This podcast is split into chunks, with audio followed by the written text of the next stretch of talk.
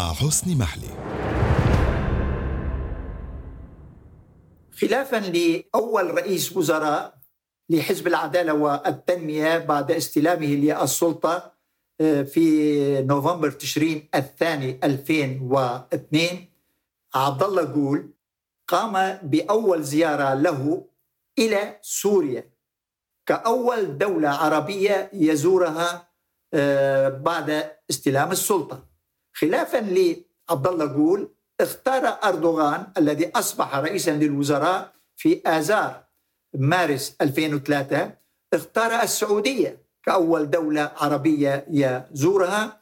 آه، بعد أن حل محل عبد الله آه، جول وزارها في السابع من كانون الثاني آه، يناير 2004 علما أن عبد الله جول كان قد عمل في جدة في البنك الإسلامي لمدة ثماني سنوات كخبير اقتصادي. أردوغان بعد ذلك التاريخ وبعد الزيارة التي قام بها الرئيس السوري بشار الأسد إلى تركيا في الرابع آه، من كانون الثاني يناير 2004 أي قبل ثلاثة أيام من زيارة أردوغان إلى السعودية. أردوغان أطلق شعار الجميع يتذكر صفر مشاكل مع دول الجوار وبدأ ذلك بسوريا وكانت هناك وكان هناك انفتاح كبير تركي على دول آه، المنطقة. بدون استثناء الرياض أبو ظبي عمان القاهرة تونس الجزائر طهران بيروت والعواصم العربية الأخرى. آه، زارها الرئيس أردوغان واستقبل أيضا زعماء هذه الدول في تركيا عدة آه، مرات. وجاء الربيع العربي ليفتح مرحلة جديدة في السياسة التركية في المنطقة حيث نتذكر جميعا كيف أن هذه الدول دول المنطقة وبالتنسيق والتعاون مع تركيا وباعتراف حمد بن جاسم آه، في 27 تشرين الأول أكتوبر 2017 أنها جميعا اتفقت للإطاحة بالرئيس الأسد والقضاء على الصيدة أو اصطياد الصيدة وهي آه، الصيدة في عرف حمد بن جاسم هو الرئيس بشار الأسد. وكيف أنه تم نقل كل شيء من الأموال والأسلحة والمقاتلين والإرهابيين والمسلحين من جميع أنحاء العالم إلى سوريا عبر الحدود آه، التركية. وجاء انقلاب آه، السيسي على محمد مرسي في الثاني من تموز يوليو 2013 ليضع الرئيس أردوغان أمام تحديات جديده خاصة بعد أن أعلنت الرياض وابو ظبي والمنامة تأييدها للرئيس السيسي وأعلنوا جميعا الإخوان المسلمين تنظيما ارهابيا وهو ما أزعج أردوغان ودفعه لمزيد من التنسيق والتعاون والتحالف مع قطر التي قدمت ما يكفي من المساعدات المالية لتركيا خلال السنوات العشره الماضية بعد ما يسمى بالربيع العربي وأنا أسميه بالربيع الدموي. آه، مرحلة الفتور في العلاقة بين أنقرة والدول التي ذكرتها اكتسبت طابعا آه، أكثر سخونة عندما أرسل أردوغان جيشه إلى آه، قطر في حزيران يونيو 2017 بعد أزمتها مع السعودية والإمارات والبحرين ومصر. وبدون شك أصبحت تركيا ومع بدون شك قطر الطرف الوحيد شبه الوحيد اقليميا في تبني ما يسمى بالورقة السورية حيث آه، أن المعارضة السورية المسلحة منها والسياسيه آه، تقيم في تركيا وتركيا تقدم لها كافة أنواع الدعم المالي والعسكري والسياسي والدبلوماسي والاستخباراتي وكل أنواع آه، الدعم. الانفتاح التركي الآن منذ عام تقريبا على دول المنطقة، البعض يقول عنها بأنها في إطار والله ان هناك أزمة مالية واقتصادية خطيرة وتركيا بحاجة إلى مساعدات، هذا أنا لا أتفق آه، معه على الأقل 90% آه، لنقل أن السعودية والإمارات لديها دولارات وتستطيع أن تساعد تركيا ولكن ماذا تستطيع أن تفعل مصر؟ وهي التي بحاجة لمساعدات من هذه الدول. ولماذا أقام ويسعى للاستمرار في هذا الموقف. الرئيس أردوغان علاقات تحالفية استراتيجية مع إسرائيل. ويجب أن لا نتذكر كيف أنه وصف الأعمال الفدائية التي يقوم بها الشباب الفلسطيني بانها أعمال إرهابية عندما اتصل بالرئيس هرتسوغ بعد حادث تل أبيب. إذا الموضوع أكثر من من ذلك، هناك مشروع ومخطط إقليمي استعماري إمبريالي صهيوني بالتنسيق والتعاون مع الولايات المتحدة الأمريكية وبريطانيا لإعادة صياغة أوراق المنطقة من جديد قبل وبعد آه، الاتفاق آه، النووي إن إن تم آه، التوقيع عليه وهو ما أنا على الأقل شخصيا أستبعده في هذه المرحلة. اذا هذه المعطيات لنقل أنها جاءت كما قلت في إطار صياغة جديدة. وفي هذه الصياغة وجد أردوغان نفسه لأن ينسى كل ما قاله كل ما قاله عن زعماء السعودية والإمارات وإسرائيل ومصر. قال ما لا يقال لا في العرف الدبلوماسي ولا في العلاقات الدولية. قال عن هؤلاء الكثير والكثير. آه، لكنه نسى وتناسى كل ذلك. وتصالح مع الإمارات محمد بن زايد زار تركيا في الرابع والعشرين من نوفمبر تشرين الثاني الماضي. أردوغان زار آه، أبو ظبي في آه، الرابع عشر من شباط فبراير. رئيس الكيان الصهيوني هرتزوغ زار آه، تركيا في التاسع من آذار الماضي. وأردوغان الآن يستعد لزيارة تل أبيب ويتصل باستمرار آه، بشكل مباشر وعبر اللوبيات اليهودية في واشنطن آه، لإقناع رئيس الوزراء الإسرائيلي بنت لزيارة تركيا أيضا.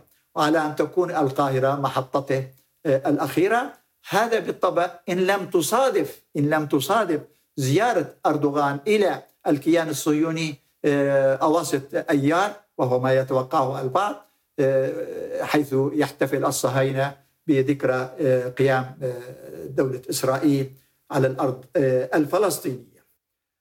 أيضا نستطيع أن نقول بأن موضوع خاشقتشي وإرسال أردوغان إغلاق ملف جريمة خاشقتشي وإرسال هذا الملف بكامله إلى الرياض بعد أن قال هو والمسؤولون والله نحن نثق بعدالة القضاء السعودي وهو الذي هاجمه هجوما عنيفا جدا جدا جدا.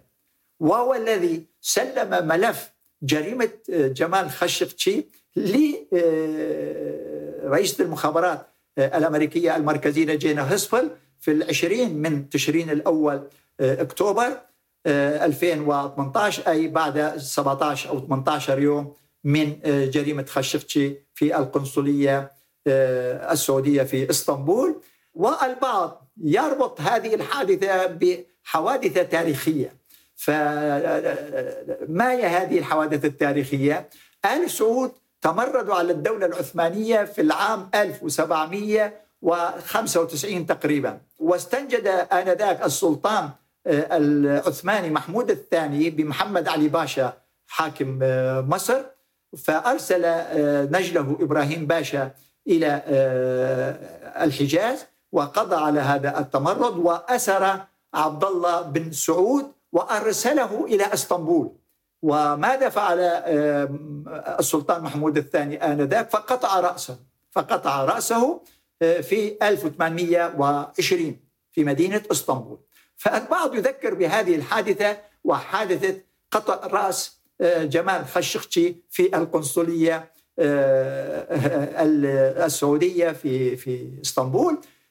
باعتبار أن جمال خاشقجي كان صديقا للرئيس أردوغان وهو من أصول آه، تركية كما يقال لأن كنيته خاشقجي وكلمة خاشقجي تعني باللغة التركية صاحب آه، الملعقة إذا الموضوع ليس بموضوع خاشقجي وتسليم ملف الجريمة لآل سعود. وأردوغان هو الذي حمل هذا الملف شخصيا للرئيس ترامب في آه، بعد شهرين من الجريمة وأعطاه هذا الملف كاملا لترامب الذي استغل هذا الملف وابتز محمد بن سلمان وحصل منه على المليارات من الدولارات مقابل أن يبقي هذا الملف مغلقا إلى أن جاء الرئيس الجديد بايدن.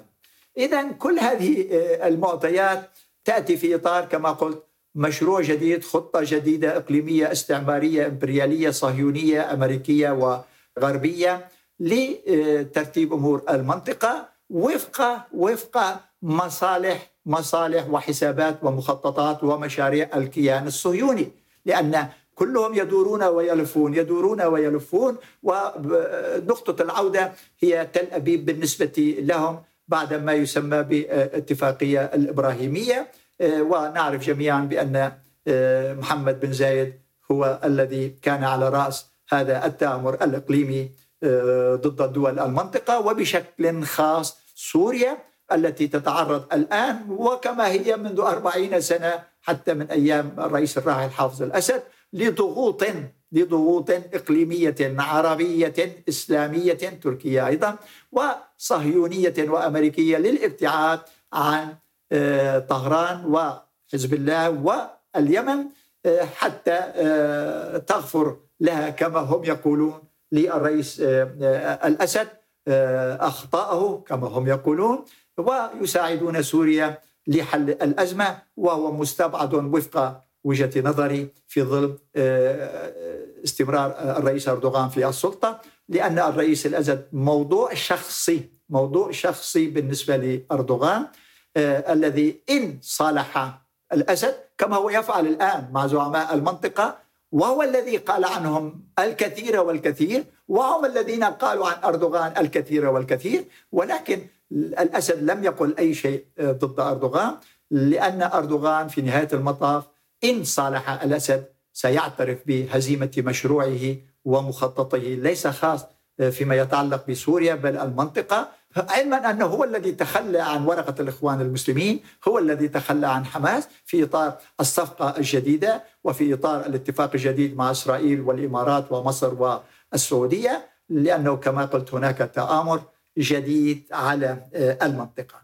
آه، يبقى السيسي هو الشخص الثالث في مشروع أردوغان للمصالحة. وسامح شكري سيزور تركيا قريبا.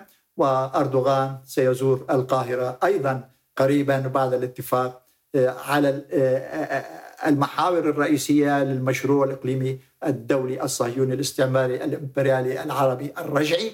و حينها سيستمر التآمر وستستمر خيانات الأنظمة العربية والإسلامية في المنطقة. وآخر مثال على ذلك آه، هو أن الرئيس أردوغان تخلى عن صداقته وكان صديقا مقربا جدا تخلى عن صداقته مع عمران خان. وهنأ شهباز آه، شريف فورا بعد استلامه للسلطة. هذا التخلي جاء في إطار المشروع الجديد للمنطقة باعتبار أن الانقلاب الذي أطاح بعمران خان جاء في إطار اتفاق أمريكي بريطاني صهيوني وسعودي وإماراتي للتخلص من عمران خان المعروف عن مواقفه الشريفة تجاه القضية الفلسطينية. ومساعيه للحفاظ للاحتفاظ بعلاقات جيدة مع آه، دمشق. وآخر ما قاله أننا لسنا عبيدا لكم وهو يخاطب الغرب.